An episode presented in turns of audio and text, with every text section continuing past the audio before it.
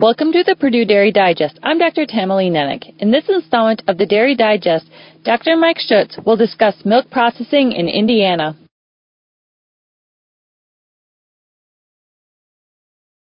Through the 1980s and early 90s, Indiana was considered a milk deficit state, producing less milk than it processed. A lot has changed. In the last 20 years, milk production has nearly doubled, with much milk being transported to the southeast U.S., where summer heat and humidity are an obstacle for economic milk production. A recent study by the Indiana State Department of Agriculture found that Indiana exports about 4 million pounds of milk every day. That's about 450,000 gallons, or 80 over the road tankers of milk.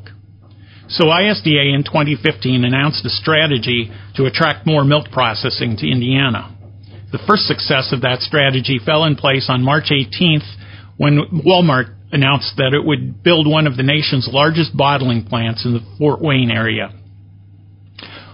What impact the Walmart plant will have on milk prices for dairy farms in Indiana and regionally is somewhat uncertain.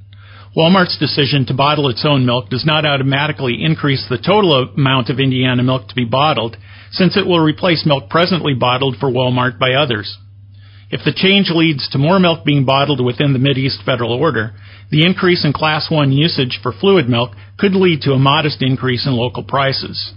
However, farm selling to Walmart may be able to capitalize on lower hauling costs depending on their market. From an overall economic perspective, the plant's construction in Fort Wayne will lead to construction and service jobs in addition to the 200 employees the plant is expected to hire. While the overall impact on milk prices is not easy to predict as part of a national pricing system, it is exciting to see this kind of dairy industry development here in Indiana.